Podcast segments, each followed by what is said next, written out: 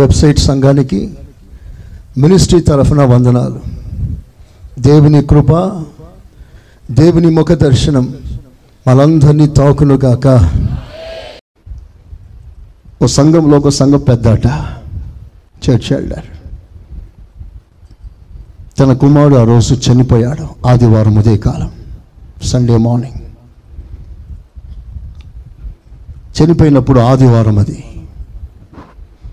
ఈరోజు నా కుమారుడు చనిపోయాడే, ఆరాధనకు ఆటంకం అవుతుందేమో, ఆరాధన వాతావరణం అంతా పాడైపోతుందేమో అని మనసులో పెట్టుకొని తన కుమారుడు చనిపోయిన విషయం గుట్టు బయట రాకుండా తన కుమారుని శవాన్ని సాపలో సుట్టి మంచం మీద పెట్టేసి లాక్ వేసేసి ఆరాధనకు వచ్చేసాడు. అందరితో పాటు ఆరాధన చేశాడు. అందరు ఆత్మలో ఆనందిస్తే తను ఆత్మలో ఆనందిస్తాడు. ఆరాధన అంతా ముగించిన తర్వాత, ఆశీర్వాదం ఇచ్చిన తర్వాత అప్పుడు లేచాడు. లేచి సంఘంలో సాక్ష్యం చెప్తున్నాడు. అయ్యా, ఈరోజు ఉదయకాలం 6 గంటలకి నాకున్న ఒక్కగానో కొడుకు చనిపోయినాడయ్యా. ఆ విషయం చెప్తే మీరంతా డిస్టర్బ్ అవుతారని చెప్పలేదు. ఇప్పుడు సమాధి కార్యక్రమం చేయాలి, దయచేసి నా కుమారుని సమాధి కార్యక్రమం రండయ్యా అని అందరినీ జాలి మనసుతో పిలిస్తే సంఘం ముక్కలు ముక్కలుగా ఏడ్చి ప్రలాపించింది. ఆ భక్తుని యొక్క విశ్వాసాన్ని, నమ్మకత్వాన్ని నిజంగా దేవుడు ఆ రోజున ఎంత ఆనందించి ఉంటాడు అంటే అర్థం ఏంటంటే, తన దేవుని సన్నిధికి ఏది అడ్డు రాకూడదు, ఎవరు అడ్డు రాకూడదు. అది ఎంత బాధైనా, ఎంత నష్టమైనా, నీకు నీ దేవుని సన్నిధికి మధ్యలో ఉన్న ఈ సన్నిహితమైన ఈ సంబంధానికి తెంచగలిగిన శక్తి, పరిస్థితులు ఏది రాకూడదు. ఏదైనా తర్వాత ముందు నీకు దేవుడు. స్తోత్రం చెప్పండి గట్టిగా, చెప్దామా గట్టిగా, ఇంకా గట్టిగా, మనస్ఫూర్తిగా. ఈ మాటలు నేను అప్పుడప్పుడు ఎందుకు చెప్తానంటే, అందరి జీవితంలో ఏదో నష్టం, బాధ కలుగుతుంది. నేను ఈ ప్లాట్ఫామ్ దిగినానంటే నాకు ఎలా ఆదరించాలో కూడా నాకు తెలియదు, ఎలా ధైర్యం చెప్పాలో, ఎలా మాట్లాడాలో కూడా నాకు తెలియదు. అందుకని ఆత్మదేవుడు నా పక్షంలో నిలబడి మాట్లాడుతున్న ఈ సమయంలోనే కొన్ని విలువైన మాటలు, అనుభవాలు నేను మీకు పంచిపెడతాను.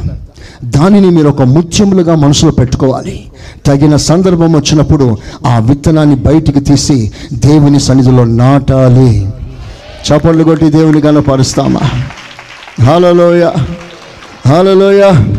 చప్పట్లు గట్టిగా. విడదీయలేరవరు నన్ను నీ నుండి, విడిపోను నేను నీ ప్రేమ నుండి, విడదీయలేరవరు నన్ను నీ నుండి, విడిపోను నేను నీ ప్రేమ నుండి. కను కంట తడిపిన ఆదరణకున్నా తాడలినా ఉంటాను తిరిగి ఆగేదాకా, ఉంటాను తిరిగి ఆగేదాకా.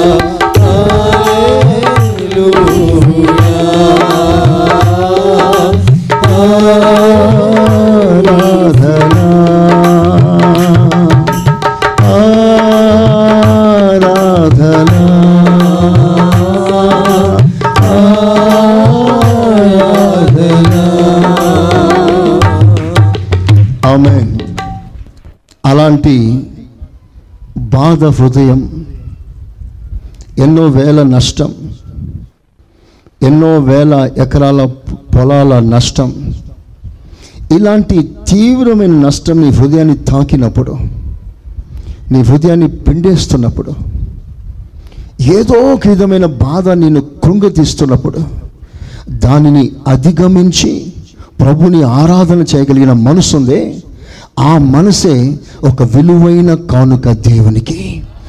చప్పట్లు కొట్టి దేవునికి గలపరుస్తాను. అసలు ఆరాధన అనే మాటకు అర్థమే అది. మనమందరం ఆరాధన అనుకుంటే ఏమనుకుంటాం? చేతులెత్తి హల్లెలూయా అని పాడాలి. అది ఫస్ట్ స్టాండర్డ్ ఆరాధన. అది చప్పట్లు కొట్టడం, గట్టిగా పాడడం కాదు. వినండి, చప్పట్లు కొట్టి గట్టిగా పాడడం అంతా ప్రైమరీ సెక్షన్ ఆరాధన. పిహెచ్డి ఆరాధన ఏంటో తెలుసా? అబ్రహాం అంటాడు, ఇదిగో దాసులారా, మీరు ఈ కొండ క్రింద ఉండండి, స్టేయ, నాతో మీరు పైకి రాకూడదు, నేను నా కుమారుడు నా కొడుకు పైకి వెళ్ళి ఆరాధించి తిరిగి వస్తా. ఇప్పుడు అబ్రహాం ఎందుకు వెళ్తున్నాడు? ఒక పొట్టేలు బలి ఇవ్వటానికి కాదు, తన కుమారుని బలి ఇవ్వటానికి. ఏ కుమారుడు? ప్రపంచానికంటే శ్రేష్టమైన కుమారుడు, కోట్ల రూపాయల ఆస్తి కంటే శ్రేష్టమైన కుమారుడు, వెండి బంగారాల కంటే శ్రేష్టమైన కుమారుడు, తనకున్న సర్వ ఆస్తి కంటే is more valuable than everything in this world. అంత అమూల్యమైన విలువైన తన కుమారుని బలి ఇస్తున్న ఆ సందర్భాన్ని అబ్రహాం అంటాడు, నేను ప్రభుని ఆరాధిస్తాను. చప్పట్లు కొడదాం ఒకసారి గట్టిగా, కొడాలి గట్టిగా. హల్లెలూయా, హల్లెలూయా, హల్లెలూయా. ఆ ఆరాధన చూసారా ఎంత కాస్ట్లీ? ఒకసారి మీరు ఆలోచన చేయండి. చప్పట్లు కొట్టి ప్రభుని ఘనపరిచి ఆరాధన చేయడం, గట్టిగా పాడడం, స్లోగా పాడడం, ఇవి ఎవరైనా చేస్తారు. Praise the lord. పాటగాడు ఎవరైనా సరే చక్కగా పాడేస్తారు. దేవుడు నాకు ఆ కృప కొంచెం తక్కువ ఇచ్చాడు, ఎందుకో మరి. పాటల వరం మీకు నాకు ఇచ్చి ఉంటే మేము విడిచిపెట్టేటోని కాదు. స్తోత్రం. కేవలం మనం అలా పాడడమే ఆరాధన కాదండి. ఆరాధన మనం అనుకున్న దానికంటే చాలా ఉన్నతమైంది. Praise the Lord. ఉట్టి పాడడమే ఆరాధన అనుకుంటే మనకంటే పరిశుద్ధులు ప్రతినిత్యం దేవుని పాడి ఘనపరుస్తున్నారు. మచ్చలేని దేవదూతలు 24/7 వర్షిప్, విరామం లేకుండా పవిత్రమైన మనసుతో దేవుని నామాన్ని ఘనపరుస్తూ ఆరాధిస్తూనే ఉన్నారు. నాన్ స్టాప్ వర్షిప్, అంత అద్భుతమైన ఆరాధన వదులుకొని ప్రభు ఇక్కడ ఎందుకు వస్తున్నాడు? మన ఆరాధనలో కేవలం శబ్దం, ఒక పాట, చేతులెత్తడం ఇంతే అయితే దానికి దీనికి పెద్ద తేడా లేదు. దేవుడు అంతకంటే శ్రేష్టమైన ఆరాధన మన దగ్గర ఆశిస్తున్నాడు. చప్పట్లు కొడదాం ఒకసారి గట్టిగా. హల్లెలూయా. ఆరాధన ఏంటంటే నీకు మనసులో ఎంత బాధ ఉన్నా, ఎంతమంది వేరు చేసినా, ఎంతమంది పొడిచినా, ఎంతమంది హాని చేసినా, ఎంతమంది నీకు విరోధంగా మాట్లాడినా, ఆ మాటల బాధ నీ గుండెల్లో తాకి నిన్ను వేధిస్తున్నా, ఆ వేదన మూట కట్టి పక్కన పెట్టేసి నీ దేవుణ్ణి మనసారా సంతోషంగా పూర్ణ మనసుతో నువ్వు ఆరాధన చేస్తున్నవే, ఆ ఆరాధన దేవుడు ఎంత మెచ్చుకుంటాడంటే, నిజంగా అట్టి ఆరాధన కేవలం లక్ష్యం ఉంచటానికి దేవుడు తానే పరిగెత్తుకొని దిగి వచ్చేస్తాడు.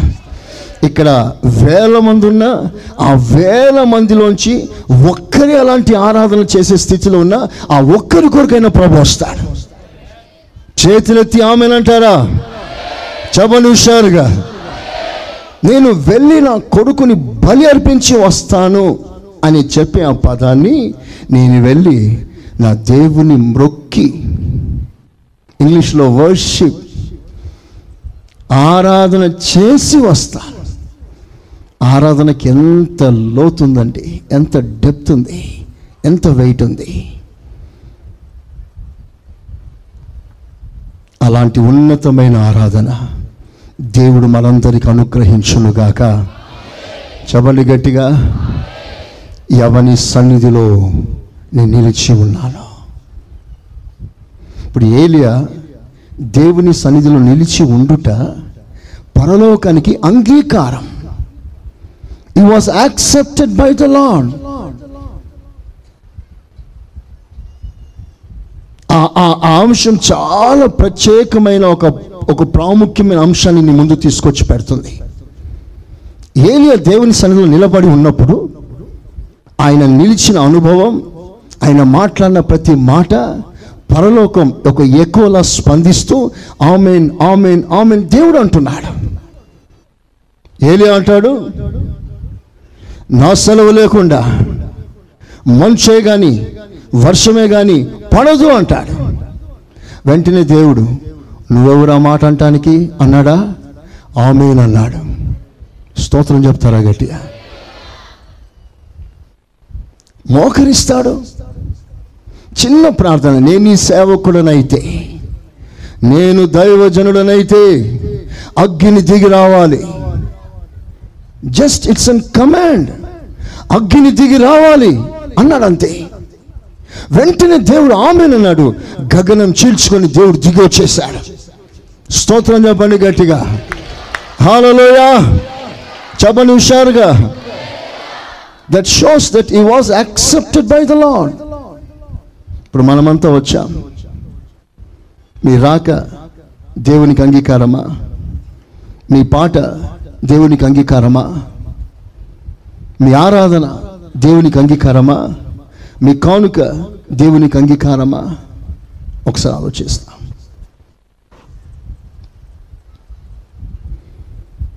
ఒక మాట జ్ఞాపకం చేస్తాను. యేసు ప్రభు ఒక ఇంటికి వెళ్ళాడు. ఆ ఇంట్లో యేసు ప్రభు కూర్చున్నాడు. ఆ ఇంట్లో మార్త చాలా ప్రయాసపడుతుంది ప్రభుకి ఏదో ఇవ్వాలని. ఏ బజ్జీలు చేస్తుందో, ఏ పకోడీలు చేస్తుందో తెలియదు. స్తోత్ర, చాలా కష్టపడుతుంది. చెమటలు కారిపోతుంది. మరియా ఉంది, కనీసం ఉల్లిపాయ కోయటానికైనా సహాయం చేయట్లేదు. శుభ్రంగా పోయి కూర్చుంది ప్రభు దగ్గర.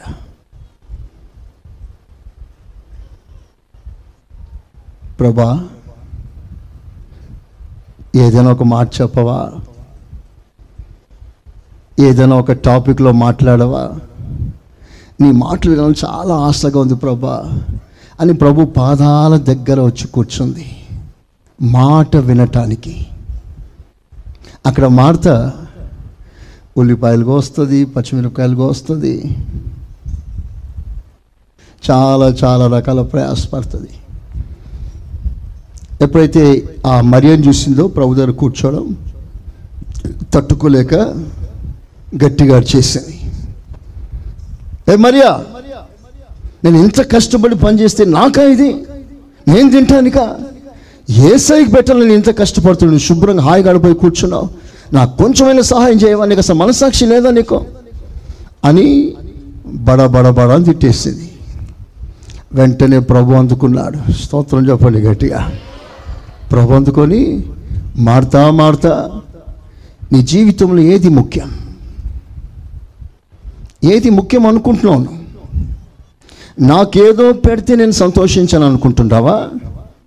నా వలన నువ్వు ఏదైనా పొందితే సంతోషించాలనుకుంటున్నానా? నువ్వు నాకు ఇవ్వడం నాకు సంతోషం కాదయ్యా, కాదమ్మా. అమూల్యమైన మాటలను ఇస్తున్నప్పుడు ఒక్క మాట దాటిపోకుండా వినే కృప మరియ పొందుకుంది. అది ఉత్తమమైనది. చపలు కొడతామా ఒకసారి గట్టిగా? హల్లెలూయా. ఒక్క మాట దాటిపోకుండా ప్రతి మాట వింటుంది. ఇంకా మాట్లాడయ్యా, ఇంకా నీ స్వరం వినాలని ఆశగా ఉందయ్యా, ఇంకేదైనా చెప్పవా ప్రభా అని బ్రతిమాలుకుంటుంది ఆమె. కానీ మార్త చాలా కష్టపడుతుంది. అంత కష్టపడి చివరికి ఆమె అంగీకరించబడలేదు. ఆ పాఠం ఒకటి నేర్చుకోండి. అంత కష్టపడి ఆమె అంగీకరించబడలేదు. She was rejected. ఆమె ఆమె పరిచర్య, ఆమె సేవ, ఆమె కష్టం ఏ దేవుడు లక్ష్య పెట్టలేదు. పాఠం ఏమిటంటే దేవుని సన్నిధి అన్ని కార్యక్రమాల కంటే ఉత్తమమైనది. చపలు కొడదామా గట్టిగా? హల్లెలూయా, హల్లెలూయా. మార్త ప్రయాసపడింది కానీ అంగీకరించబడలేదు.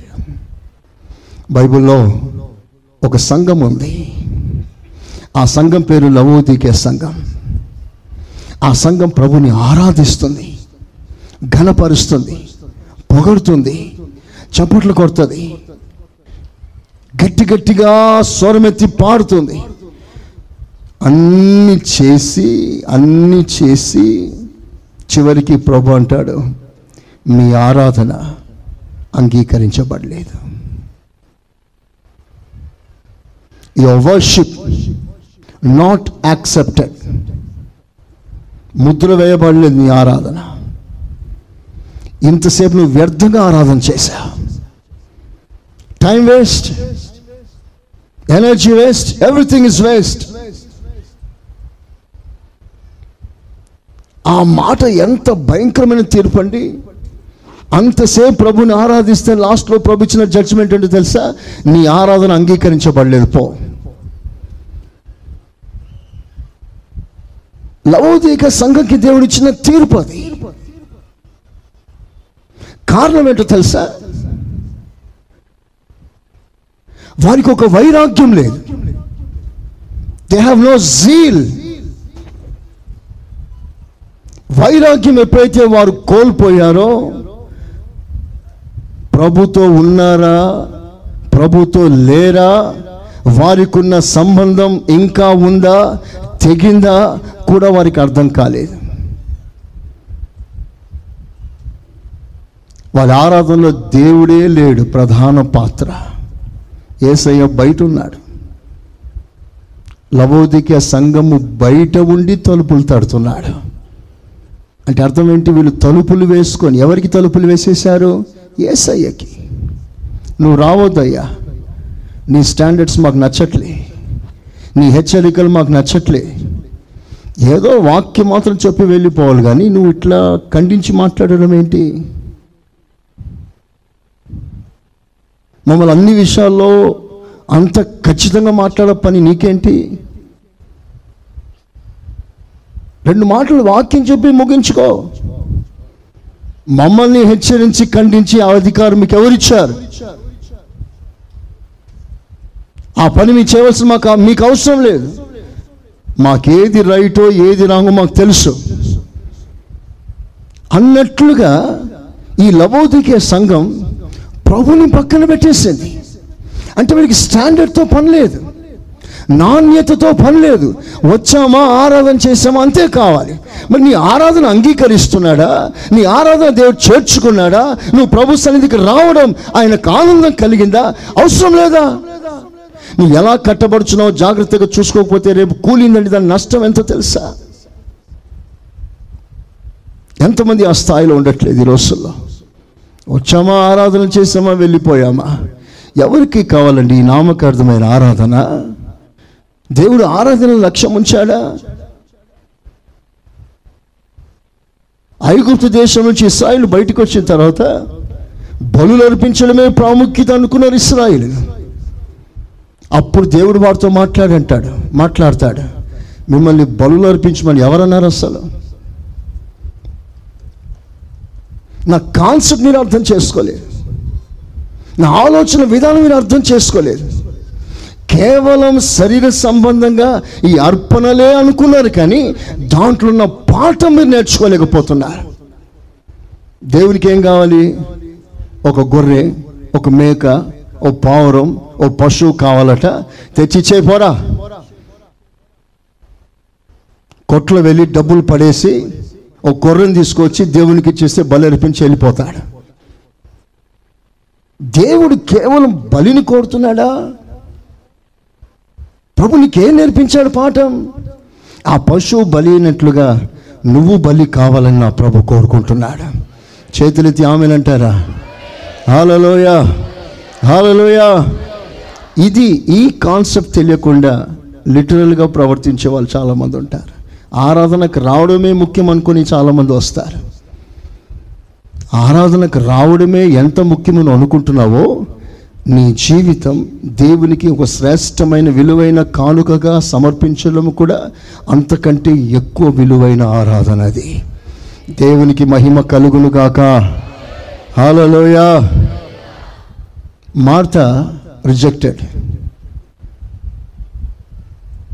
లవోదికే సంఘం రిజెక్టెడ్. ఆరాధన చేసి చేసి చేసి అలసిపోయారు, కానీ వాళ్ళు అంగీకరించబడలేదు. ఏలియా కాలంలో బయలుదేవతకి వాళ్ళు ఆరాధన చేస్తున్నారు. ప్రార్థన ప్రారంభించారు. గంట అయింది, నో ఆన్సర్. 2 గంటలు అయింది, నో ఆన్సర్. 5-6 గంటలు అయిపోయింది, నో ఆన్సర్. ఛాలెంజ్ ఏంటంటే అగ్ని రావాలి. వాళ్ళు ప్రార్థన చేస్తే అగ్ని దిగి రావాలి. అప్పుడు నీ దేవుడు నిజమైన దేవుడు. That was the challenge. ఇప్పుడు ఎవరికి ఆరాధన చేస్తున్నానంటే బయలుదేవతకి. బయలు అనే మాటకు అర్థం ఏంటంటే అగ్నిదేవత. అగ్నిదేవత, అగ్నిదేవతని బలిపీఠం మీద పెట్టి అగ్ని కొరకు ప్రార్థన చేస్తున్నారు. పేరగ్నే కానీ అగ్ని లేదు అందులో. నేతి బీరకాయలో నెయ్యి లేనట్లు. స్తోత్రం. పేరే అగ్ని కానీ అగ్ని లేదు. శరీరాన్ని పొడుచుకుంటున్నారు, కత్తితో గుచ్చుకుంటున్నారు. ఒక్కసారి ఆలకించయ్యా అంటారు. రక్తమంతా కారిపోయినట్లుగా వాళ్ళు అంగి వర్షిప్ చేశారు. పెద్ద పెద్ద సౌండ్తో వర్షిప్ చేస్తారు. No answer. నేనంటాను, దేవునితో సంబంధం లేకుండా దేవుని బయట పెట్టేసి వాళ్ళ ఆరాధన చేసినంతగా ప్రయాసపడ్డా కష్టపడ్డా వాళ్ళకి మనకి ఏ తేడా ఉండదు.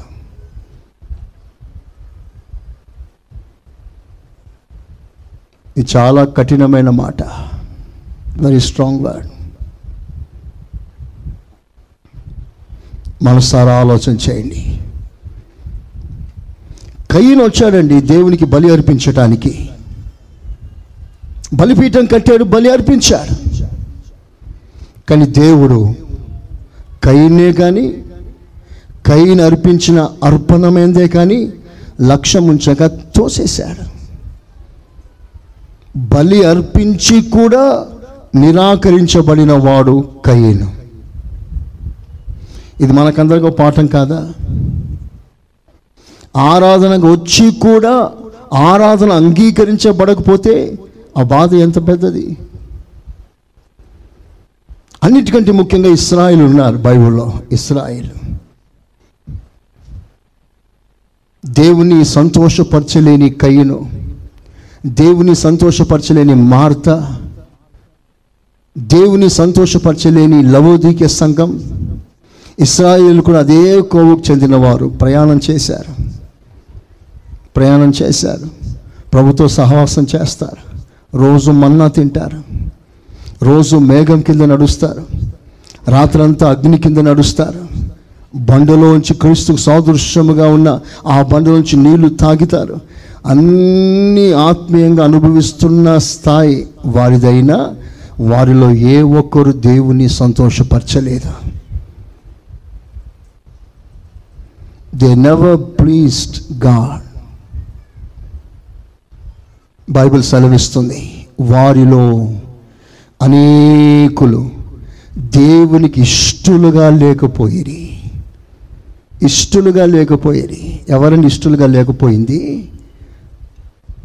బాప్తిస్మం పొందిన వారికి సాదృశ్యమైన ఇశ్రాయేలు, మేఘం కింద అగ్ని కింద నడిచిన వారు, అనేక మార్లు దేవుని మహిమను చూసి దేవుని స్వరాన్ని నేరుగా విన్న ప్రజలు,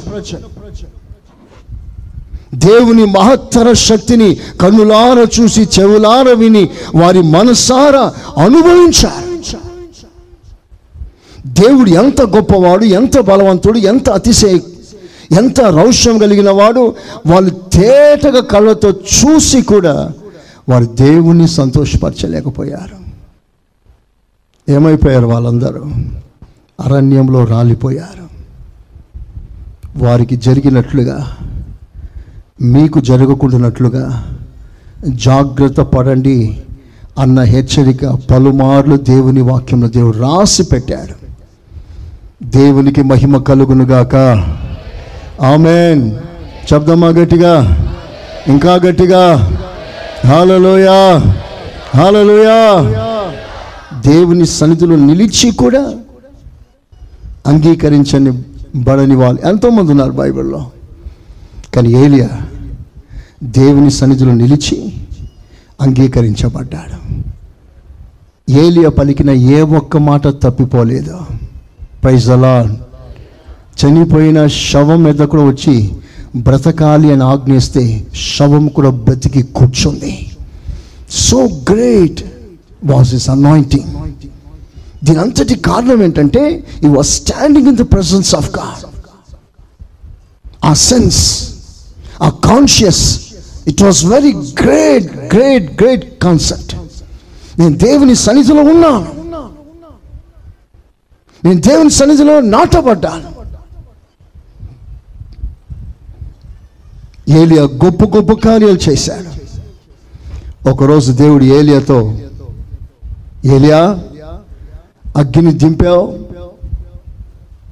నీ మాట వలన ప్రకృతిపై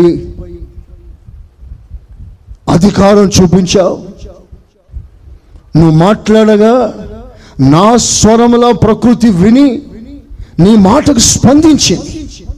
నీ మాటని అంత గౌరవించాను, అంత ఘనపరచాను. అయినా నువ్వు కొంత తగ్గింపు నేర్చుకోవాలి. There is a great need to learn humility. ఇప్పుడు దేవుడు అంటాడు, ఏలియా నువ్వు వెళ్ళి కేరీతు వాగు దగ్గర దాగి ఉండు, దాగి ఉండు. Go and hide yourself. అప్పుడు ఏలియా ఏ స్థాయిలో ఉన్నాడో తెలుసా? గుండెల్లో మంట మంట మండుతుంది. ఎవరినైనా ఫైర్ చేసే స్థాయిలో ఉన్నాడు. రాజుకు భయపడడు, రాణికి భయపడడు, సైన్యానికి భయపడాడు. 450 మంది ప్రవక్తలను ఒంటరిగా ఛాలెంజ్ చేసి వాళ్ళు ఎదుర్కొని ఛేదించాడు. No fear in his heart. ప్రకృతిని కన్నర చేస్తే లోబడుతుంది. సైన్యమంతా ఓ పక్కన, రాజు ప్రక్కన, రాణి ప్రక్కన నిలబడితే ఏలియా ఒక్కడు, solo, single man, one man army, వాళ్ళందరూ ప్రక్కన ఉన్నాడు. ఇస్రాయల్లో ఏ ఒక్కడు సపోర్ట్ చేయలేదు ఏలియాని. సత్యం తెలీదా ఇస్రాయల్కి? జీవం గల దేవుడు, దేవుడు ఒక్కడే అనే సంగతి వాళ్ళకి తెలియదా? తెలిసి కూడా ఎందుకు రాలేదు? ఉంటారు అలాంటి వాళ్ళు మనతో, ఎల్లప్పుడూ న్యూట్రల్గా ఉంటారు. అవసరమైనప్పుడు మనం సపోర్ట్ చేయని వాళ్ళు ఎంతోమంది మనకు తారసపడుతుంటారు. మిగతా టైంలో ఎంతోమంది కలిసిమెలిసి ఉంటారు. అవసరమైన సమయంలో అందరూ చేయి వదిలిపెట్టే పరిస్థితులు అందరికీ వస్తాయి ఇంచుమించు. బాధపడకు, నీ సపోర్ట్కి ఎవరు రాలేదని కృంగిపోనక్కర్లేదు. ఇది మనుషుల నైజం. ఏలియా నిలబడ్డాడు. ఒక్కరారా నా పక్కన? నేను విగ్రహాన్ని గురించి మాట్లాడుతున్నానా? జీవం గల దేవుని గురించి మాట్లాడుతున్నాను కదా. మీరంతా దేవుని బిడ్డలు కదా. ఒక్కరారా నా సపోర్ట్కి? రామ్ ఏలియా, మేము రామ్. ఏమో నువ్వు ప్రార్థన చేస్తే అగ్ని దిగి రాకపోతే మా పరిస్థితి ఏంటి? స్తోత్రం. అగ్ని వస్తే వస్తాం, అగ్ని రాకపోతే మేము రామ్. ఒకరోజు యేసు ప్రభు లాజరు సమాధి దగ్గర నిలబడ్డాడు. రాత్రి దొర్లించమంటాడు. మొత్తం గుంపు కూడారు. యేసు ప్రభు మీద కోపంగా ఉన్న వాళ్ళందరూ కూడా వచ్చేసారు. ఇప్పుడు యేసు ప్రభు అంటాడు, ప్రభువా నేను ఏది ప్రార్థన చేసినా అది వింటున్నావు. ఇప్పుడు లాజరు కొరకు ప్రార్థన చేస్తున్నాను, అతడు నువ్వు బయటికి రప్పిస్తున్నావు అని విశ్వాసంతో అంత ప్రార్థన చేసేస్తా ఉన్నాడు. ఇప్పుడు నేను లాజరు లేపబోతున్నాను, మీరు లేపుతున్నందుకు స్తోత్రం అంటాడు. ఆ ప్రార్థన చేస్తున్నప్పుడు పక్కనే శిష్యులు ఉన్నారు. వాళ్ళ ఫీలింగ్ ఎలా ఉండొచ్చు? స్తోత్రం,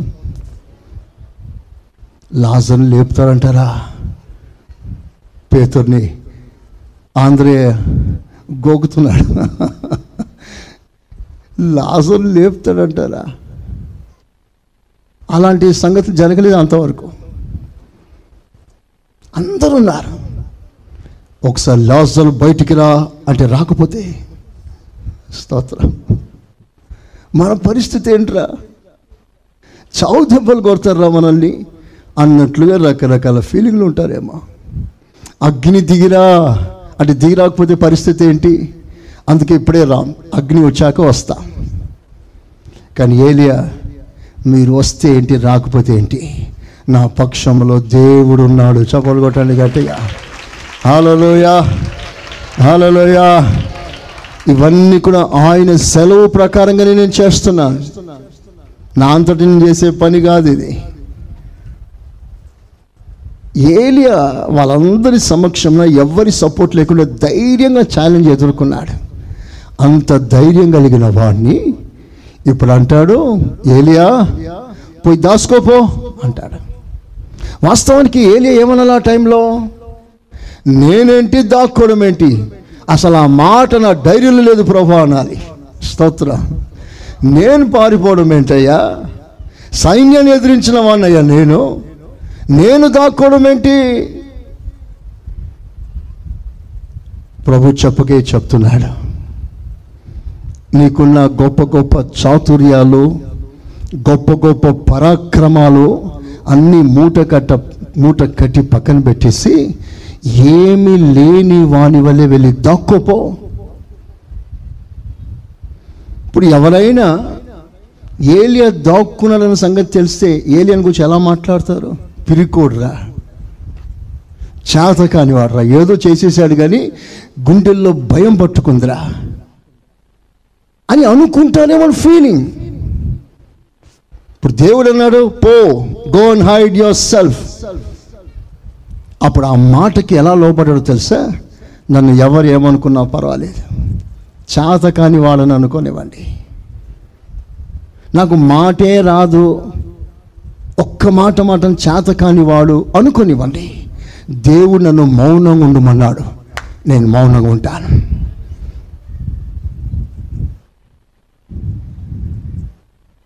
ఎదుటోడు పటపట పటపట మాట్లాడిస్తాడు, మాటకారి, చమత్కారి, పెద్ద మాయగాడు, ఏమైనా మాట్లాడతాడు, బడబడబడ మాట్లాడిస్తాడు. కానీ దేవుడు నిన్ను మాత్రం మాట్లాడే సెలవు ఇవ్వలేదు, మౌనంగా ఉండు అన్నాడు.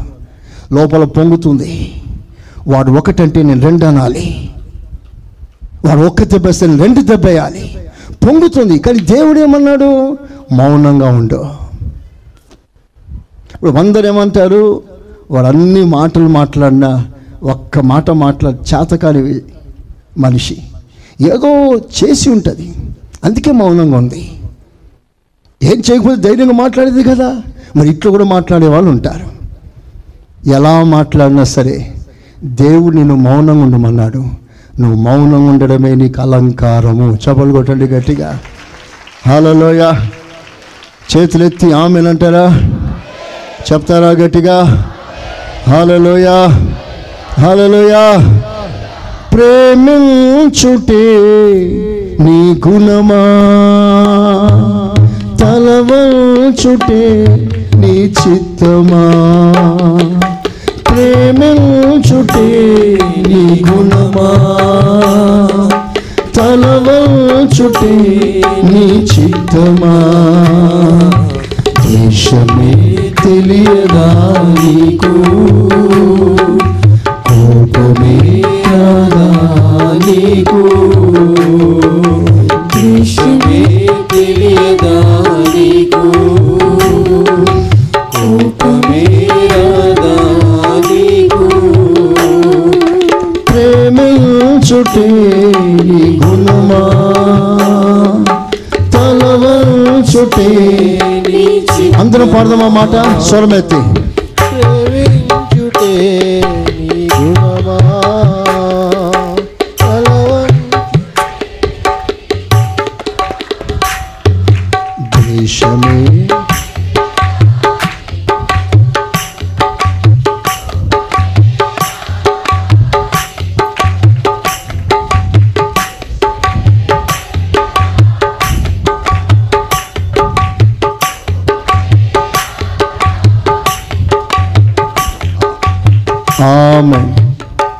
ఎవరికి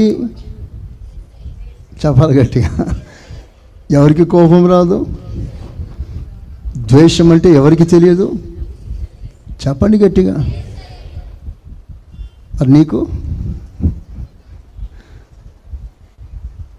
ఏసయ్యా నీకు కోపం రాదయ్యా,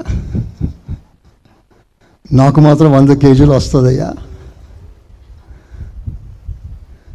ఆయన గురించి పాడడం కాదు ఇప్పుడు, ఇప్పుడు నీ గురించి పాడగలవా? నేను పాడతా, నాతో కలిసి ఎంతమంది పాడతారు? ద్వేషమే తెలియదు నాకు, కోపమే రాదు నాకు,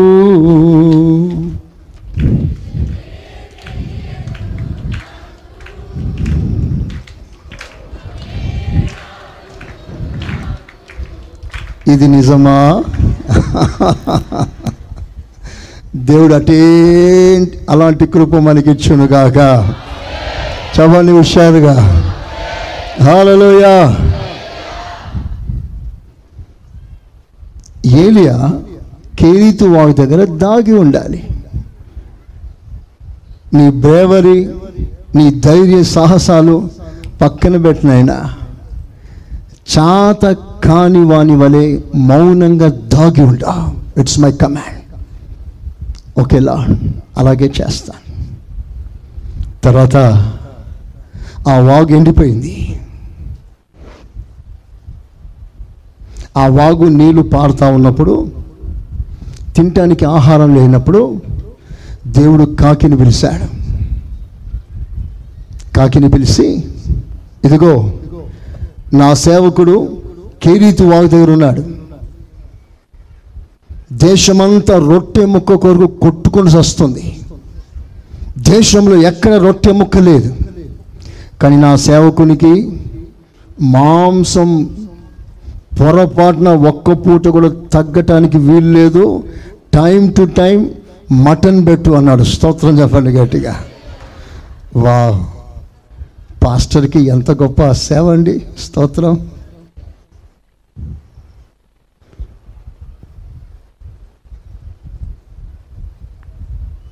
పూట పూట తీసుకొచ్చి ఇవ్వు అన్నాడు. అప్పుడు ఏలియా ఏమనాలి? కాకియా, ఇంకా వేరే పక్షి ఏం దొరకలేదా ప్రభువా? స్తోత్రం. ఓ పావురాన్ని పంపించకూడదయ్యా. కాకిని ఎంతమంది మెచ్చుకుంటారు మీరు చెప్పండి? ఎవరైనా కాకిని, దాని ఏమంటారు, కేజ్, పంజరం, పంజరమా పింజరమా? పంజరం. ఎప్పుడైనా ఎవరైనా కాకిని పంజరంలో చూసారా? మీరు ఎంతమంది కాకి అంటే ఇష్టం? స్తోత్రం. కాకి అంటే ఎవరికి ఇష్టం లే. అది అరుస్తేనే అందరికి కోపం. ఇక్కడ ఫెయితంలో వచ్చిందని మనోళ్ళు కొట్టేస్తారు కాకిని, ఎందుకంటే ఆ పావుల గూడ్లన్నీ ఎత్తుకెళ్ళిపోతుంది, దాని బ్రతికే దొంగతనం. స్తోత్రం. ఎవరైనా చక్కగా వాడినారనుకోండి, చక్కగా, స్తోత్రం, కోకిలగా కాదు మరోలో పాడితే ఏమంటారు? కాకిలా పాడుతున్నాడు చూడు మనిషి అంటారు. ఇంటి మీదకి కాకి కూర్చిందనుకో, ఏదో అశుభం జరుగుతుంది, చీ పో పో అని ఇలా కొట్టేస్తారు. సరే, ఆ కాకి ఏదైనా మంచి ఫుడ్ తింటుందా? స్తోత్రం. క్లీన్ భోజనం తింటుంది ఎప్పుడైనా? మీరు చెప్పండి ఏం తింటుంది? బ్రతికిన ఎలుకని తిన, చచ్చిన ఎలుకని తింటుంది. స్తోత్రం. ఎక్కడ పీను కనిపిస్తే అక్కడికి వెళ్ళిపోయి తింటూ ఉంటుంది. శుభ్రంగా హాయిగా మటన్ బిర్యానీ తిన్నట్టు తింటుంది. ఆ కాకి ఇప్పుడు ఎవరికి భోజనం వండించాలి? చపాలు గట్టిగా. భోజనం పెట్టే దగ్గర కూడా దేవుడు తగ్గిస్తున్నాడు. చేతులు ఎత్తి స్తోత్రం చెప్పండి, చపాలు గట్టిగా. సరే, కాకిని పిలిచాడు అనుకోండి దేవుడు, నా సేవకునికి రాజభవనంలో మటన్ వండుతున్నారు, మాంసం, నువ్వు వెళ్ళి ఆ మాంసం తీసుకెళ్ళి నా సేవకునికి ఇవ్వు అంటే, ఆ కాకి ఒకవేళ దేవునితో మాట్లాడితే ఏం మాట్లాడి ఉంటుంది? నేనేంటి, ఇవ్వడం ఏంటి నాయనా? స్తోత్రం. అది నా డైరీలోనే లేదయ్యా, నా స్వభావమే కాదు. పిల్లలు రొట్టె ముక్కలు తీసుకువస్తాను, టప్ప నుంచి తీసుకెళ్ళిపోతుంది కాకి. దాని గుణం లాక్కోవడమే. స్తోత్రం. ఇవే గుణమే లేదు దానికి, ఇచ్చే మనసే ఉండదు. నేనెందుకు నాయనా? అప్పుడు దేవుడు అంటాడు, నిన్ను పెట్టి ఈ సంఘానికి ఒక పాఠం నేర్పించాలనుకుంటున్నానయ్యా. స్తోత్రం. ఏంటి ప్రభా, ఏం పాఠం నేర్పిస్తావు? అసాధ్యమైన దానిని సాధ్యం చేసే దేవుణ్ణి నేను. చప్పలు కొట్టండి గట్టిగా, హల్లెలూయ. బిగబట్టేవాణిని కూడా ఇచ్చేవాణిగా నేను చేస్తానయ్యా. స్తోత్రం చెప్పండి గట్టిగా, హల్లెలూయా.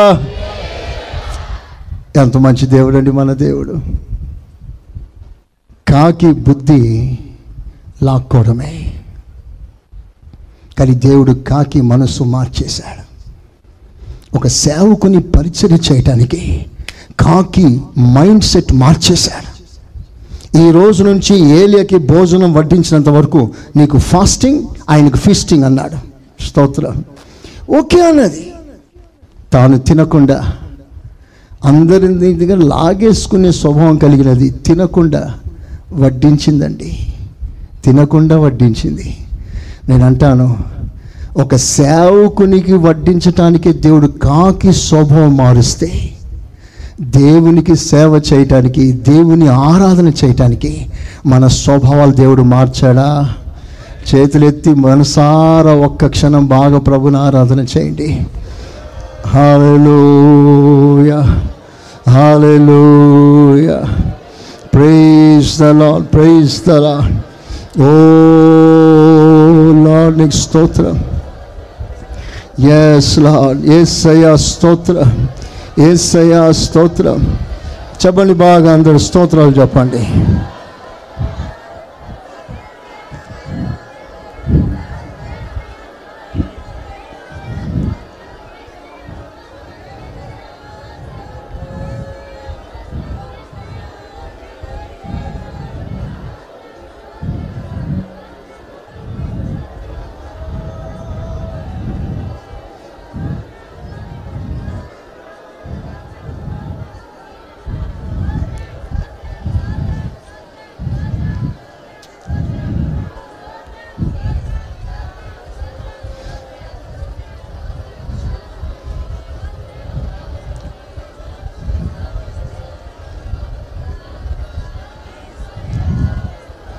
మహిమలో నుండి మహిమలో నీకి నన్నీలలో ఎదిగించవా,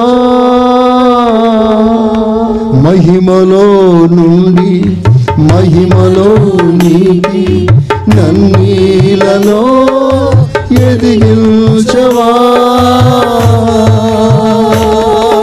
మహిమగల నాయేశ్వరాజా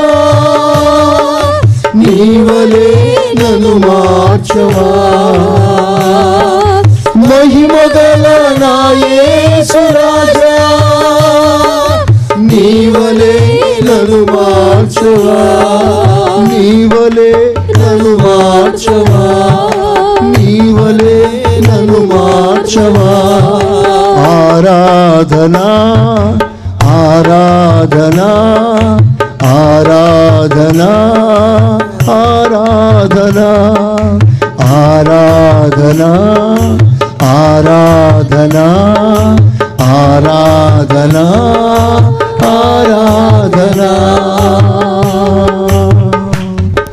హల్లెలూయా. ఒక శ్రేష్టమైన అర్పణం అది.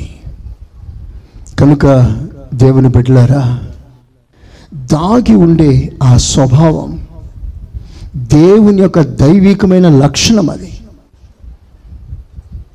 దేవుడు ఏది చేసినా మరుగుగా ఉండి చేస్తాడు. ఆయన ఎప్పుడు కనబడాడు. ఇప్పుడు దేవుడు మాట్లాడుతున్నాడు, కానీ నేను మీకు కనిపిస్తున్నాను. దేవుడు కనబడాడు. దేవుడు ఏది చేసినా మరుగుగా చేస్తాడు. సో ఇప్పుడు దేవుని యొక్క అద్భుతమైన అభిలాష ఏమిటంటే నువ్వు దాగి ఉండు. స్తోత్రం చెప్పండి గట్టిగా, చెప్పండి గట్టిగా. కేరీతు వాగు దగ్గర దాచేశాడు. ఆ కాకి టైం టైంకి భోజనం ఇచ్చింది. ఆ ఎంగిలి నోట్లో తీసుకొచ్చి ఇస్తే దాన్ని శుభ్రంగా తినేశాడు. తర్వాత దేవుడు అంటాడు,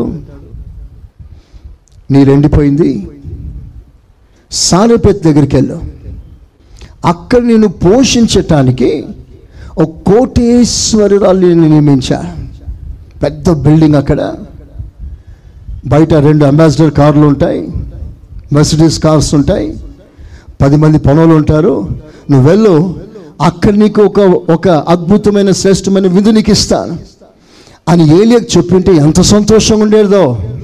ప్రభువా, నన్ను ట్రాన్స్ఫర్ చేస్తే చేసావు, కానీ మంచి ప్లేస్ చేసావయ్యా. స్తోత్రం చెప్పండి గట్టిగా. వా, ఎండిపోయిన కేరీతు వాగు దగ్గర నుండి ఎక్కడ ట్రాన్స్ఫర్? ఇప్పుడు ఓ పెద్ద బిల్డింగ్, అది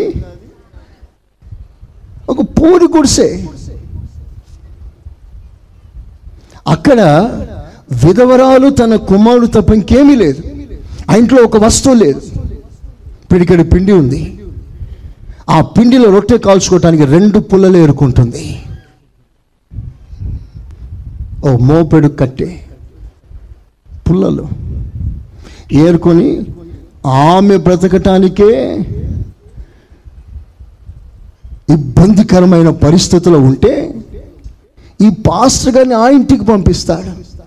ఇప్పుడు నిజంగా చెప్పండి, ఇప్పుడు నాకు ఆకలైంది, దేవుడేమో మిమ్మల్ని మీరు బాగా పూరి కుర్సులో ఉన్న ఒక ఇంటికి నన్ను పంపించాడు. ఆ ఇంట్లో వాళ్ళు తినడానికి కూడా తిండి లేదు, చాలా కష్టంగా ఉన్నారు వాళ్ళు. ఆ ఇంటికి వెళ్ళి నన్ను భోజనం చేయమంటే నాకు ఎలా మనసు వస్తుందండి? నాకైతే అసలు పొరపాటున మనసు రాదు. అవసరమైతే ఉపవాసాలు ఉండిపోయి చచ్చిపోతానే, కానీ ఆ పేద ఇంట్లో వెళ్ళి అమ్మ ఒక పూట భోజనం పెట్టమని చెప్పే అంత ధైర్యం నాకు రాదు. కొన్నిసార్లు సంఘంలో డబ్బును గురించి ప్రకటించడానికి కూడా చాలా భయం అవుతుంది. అక్టోబర్ సెమినార్ వచ్చింది, తర్వాత మరలా ఫిబ్రవరిలో వస్తుంది. అది ఎట్లా చెప్పాలని కూడా అర్థం కాదు. ఇక్కడ ఈ ఏలియా ఆ ఇంటికి వెళ్ళయ్యా, ఒక పేద విధవరాలు, వాళ్ళ ఇంట్లో ఉన్న ఆస్తి అంతా పిడికెడు పిండి తప్ప ఇంకేం లేదు. They lost everything. ఆ పిడికెడు పిండి కూడా 2 రొట్టెలు అవుతుందేమో, ఒకటి కొడుకుకి, ఒకటి తల్లికి, తిని చచ్చిపోతారు. అలాంటి పరిస్థితుల్లో ఏలియాను పంపిస్తున్నాడు ఆ ఇంటికి. ఎలా వెళ్ళగలనండి అక్కడ? ఆ సమయంలో ఏలియా దేవుని మాటకు లోబడ్డాడు. వాళ్ళు ఇస్తే ప్లేట్ నిండి ఇస్తాడా? ఇస్తే ఒక ముక్క ఇస్తారు. ఆ ఒక ముక్క మంచి పర్సనాలిటీ కలిగిన వాడు ఏలియా, ఒక ముక్క ఎలా సరిపోతుంది అతనికి? సమృద్ధి లేదు. ఆ చిన్న పేదరికంలో తనకు ఆహారం ఎలా సరిపోతుంది? చాలి చాలని అనుభవాల్లో కూడా ప్రభు పంపించినప్పుడు సమృద్ధిని ఆశించకుండా ఎక్కడ పెట్టాడో, ఏది తినమంటాడో అదే తినాలి, అక్కడే ఉండాలి, దాంట్లోనే తృప్తి కలిగి ఉండాలి. చేతులెత్తి ఆమేనండి చెప్పండి గట్టిగా. పెద్ద ఉద్యోగం ఇచ్చాడా? చెయ్యి. చిన్న ఉద్యోగం ఇచ్చాడా? పెద్ద ఉద్యోగంతో పోల్చుకోవద్దు. నీది నీదే, ఆయనది ఆయనదే. బిల్డింగ్లో ఉన్నావా? సంతోషంగా ఉండా. నేను గుడిసెలో ఉండమన్నాడా? నువ్వు బిల్డింగ్లో ఉన్నవాడిని చూసి అసూయపడకు, బాధపడకు. నీది నీదే, ఆయనది ఆయనది. ఎవరిని దేవుడు ఎక్కడ పెట్టాలనుకుంటే అక్కడ ఆయన పెడతాడు. ఆయన పెట్టిన చోట నువ్వు సంతోషంగా ఉండాలి. చేతులెత్తి ఆమెను చెప్పగలరా? చెప్పగలని గట్టిగా. దీన స్థితి యందునా పూర్ణ స్థితి యందునా నడచినను ఎగిరినను సంతృప్తి కలిగి యందునే దీన స్థితి యందునా సంపన్న స్థితి యందునా నడచినను సంతృప్తి కలిగి అందునే నిత్యము ఆరాధనకు స్తోత్రవరుడికే అర్పించిన యేసయ్యా నిత్యము ఆరాధనకు స్తోత్రవరుడికే అర్పించిన యేసయ్యా రాజా జగమెరిగిన నా యేసు రాజా రాజా జగమెరిగిన నా యేసు రాజా. ఆమేన్. అలాంటి ఒక అద్భుతమైన కృప మనం పొందుకోవాలి. ఎక్కడ పెట్టినా ఆ పెట్టిన స్థలంలో సంతోషంగా ఉండగలగాలి. No complaints. నాకెందుకు ఇలాగో, నాకెందుకు ఇంత తక్కువ, వాళ్ళతో పోల్చుకున్నప్పుడు నాకు ఏమీ లేదేంటి, ఇంట్లో వస్తువు లేదేంటి, నా పిల్లల పరిస్థితి ఇలాగుందేంటి అని ఎప్పుడు కంప్లైంట్ నువ్వు చేయకూడదు. స్తోత్రం చెప్పండి గట్టిగా. ఏ స్థితి యందు దేవుడు నిన్ను ఉంచాడో ఆ స్థితిలోనే నువ్వు ఆనందించాలి. చెప్పండి ఆమేనని గట్టిగా. హల్లెలూయా. ఒకసారి ఓ దైవజనుడు ఓ పెద్ద సభలు ఏర్పాటు చేస్తున్నాడు. అంత తాటాకిలతో పెద్ద షెడ్ వేశాడు. ఉదయం సాయంకాలం కన్వెన్షన్ జరగబోతుంది. 1000 మంది వస్తారు. ఒక పెద్ద భారీ ఎత్తున స్టేజ్ వేశాడు. రేపు మీటింగ్స్, ఈరోజు పెద్ద వర్షం, పెద్ద గాలి. చాలా పెద్దగా షెడ్ వేస్తే ఇంచుమించు ఒక 10,000 మంది కూర్చున్న పెద్ద షెడ్ వేస్తే గాలికి మొత్తం కొట్టుకుపోయింది. ఒక్క తాటాకి లేదు బిల్డింగ్ పైన, ఆ షెడ్ పైన. ఇప్పుడు నిలువ నీడలేదు. ఇప్పుడు రేపు మీటింగ్ ఎలా జరగాలి? దైవజనుడు లోనికి వెళ్ళి బాగా ఏడుస్తున్నాడు. ఎందుకు ఇట్లా అయింది ప్రభా, ఎందుకు ఇట్లా అయింది? వాళ్ళ వెంటనే దేవుడు మాట్లాడుతుంటే, ప్రభా నువ్వు ఏది చేసినా మంచి చేస్తావు, నువ్వు ఎప్పుడు నాకు కీడు చేయవు, నీకు స్తోత్రాలయ్యా స్తోత్రాలయ్యా అనుకుంటా ఉన్నాడు. మాట్లాడే వాళ్ళందరూ మాట్లాడుతున్నారు. ఎందుకు షెడ్ లేసిపోయిందంటావు? పరిశీలి సద్దికలు ఎప్పుడు మన చుట్టూ ఉంటారు. స్తోత్రం. ఏది జరిగినా ఎందుకు జరిగింది తెలుసా నీకు అనేవాళ్ళు ఉంటారు. కానీ అందులో ఒకడు దేవతలతో మాట్లాడతాయి. ప్రక్కనే ఉన్న పెద్ద స్థలం అమ్మేసి ఇలా షెడ్లు ఎందుకు సార్, ఏకంగా బిల్డింగ్ వేసేసేయండి, నేను నీకు డొనేషన్ ఇస్తానని పెద్ద బిల్డింగ్కి డొనేషన్ ఇచ్చేశాడు. స్తోత్రం. ఓ పెద్ద మందిరం కట్టేశాడు ఆ సేవకుడు. ఒకవేళ ఆ రోజు ఆ తుఫాన్ రాకపోతే, స్తోత్రం, షెడ్ కూలకపోతే ఆ బిల్డింగ్ వచ్చేదా? చెప్పండి. అంతా మన మంచికే.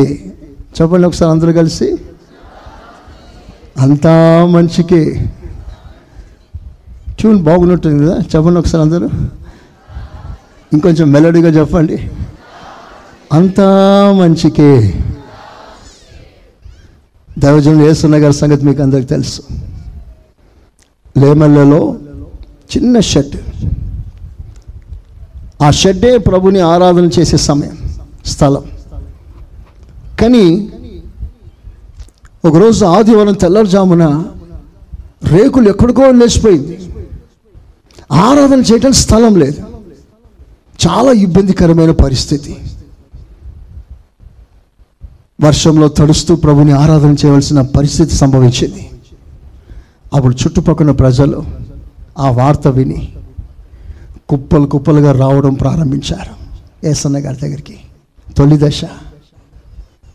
అప్పుడు వాళ్ళే కానుకలు సమర్పించి ఒక మంచి మందిరం కట్టించారు. చక్కటి మందిరం. ఇన్ ద బిగినింగ్ నేను అంటాను, మనకి ఏదైనా సంభవిస్తే ప్రస్తుతం నీకు బాధ దుఃఖం కలగవచ్చు, కానీ భవిష్యత్తును చూసే దేవుడు నీ మేలు కోరే సమస్తమును చేస్తాడు. నమ్మిన వారు చప్పట్లు కొట్టి దేవుని గణపరచండి. హల్లెలూయా, హల్లెలూయా. కనుక మనం ప్రతిదీ అంగీకరిస్తాం. వాడబడే స్థాయి ఇచ్చాడా? వాడబడదాం. మౌనంగా మూల కూర్చో అన్నాడా? కూర్చుందాం. ఘనమైన స్థానంలో వచ్చాడా? దేవుని గణపరుస్తాం. ఘనహీనమైన స్థానంలో పెట్టాడా? అక్కడ కూడా దేవుని గణపరుస్తాం. స్తోత్రం. దేవుని ఇంటిలో చెప్పండి, గొప్ప దేవుని ఇంటిలో కొన్ని ఘనమైన పాత్రలను ఘనహీనమైన పాత్రలను ఉంటాయి. నిన్ను ఏ స్థాయిలో దేవుడు ఉంచాడో ఆ స్థాయిలో ప్రభుని గణపరచు. ఒకటి వాస్తవం, ఒకటి సత్యం, నువ్వు ఏ స్థితిలో ఉన్నా ప్రభుతో సంబంధం తెగిపోకుండా నువ్వు జాగ్రత్తగా నీ సంబంధాన్ని కాపాడుకో. అట్టి కృప దేవుడు మనకందరికి ఇచ్చునుగాక. అందరూ మోకాల మీదకి వస్తారు. అందరూ మోకాల మీదకి రండి. ఇప్పుడు మీరు మనసారా ఒప్పుకోండి ఆ మాట. మనసారా ఒప్పుకోండి. ఏమని? నువ్వు చెప్పినట్లుగా వింటానయ్యా. ఏలి అలాగే విన్నాడు, చెప్పినట్లుగా విన్నాడు. నాకు అట్లా ఇట్లా చేయడం చేత కాదయ్యా, నాకు ఎట్లు ఇష్టమో అట్లే చేస్తాను నువ్వు అనకూడదు. నీ ఇష్టం కాదు, దేవుని ఇష్టం. దానికి నువ్వు సమర్పించుకుంటావా? అందరం మోకరించి చేతులెత్తి ప్రార్థన చేద్దామా? ప్రతివారు ప్రతివారు ప్రతివారు నెమ్మదిగా మీ స్వరం పైకెత్తండి. మన ప్రభువైన యేసుక్రీస్తు కృప, తండ్రి అయిన దేవుని ప్రేమ, పరిశుద్ధాత్మ సహవాసం మనకును సకల పరిశుద్ధులకును సదాకాలం తోడై ఉండునుగాక. ఆమేన్, ఆమేన్. మీరు వినుచున్న ఈ పాస్టర్ సురేష్ గారి ప్రసంగాల క్యాసెట్, అదేవిధంగా మీకేమైనా ప్రార్థనావసరతలు ఉన్న ఎడల సంప్రదించండి. మా చిరునామా pastor Suresh, glorious Ministries, FCI, Ramagundam. మా సెల్ నంబర్స్ 9502222111 మరియు 7702991188.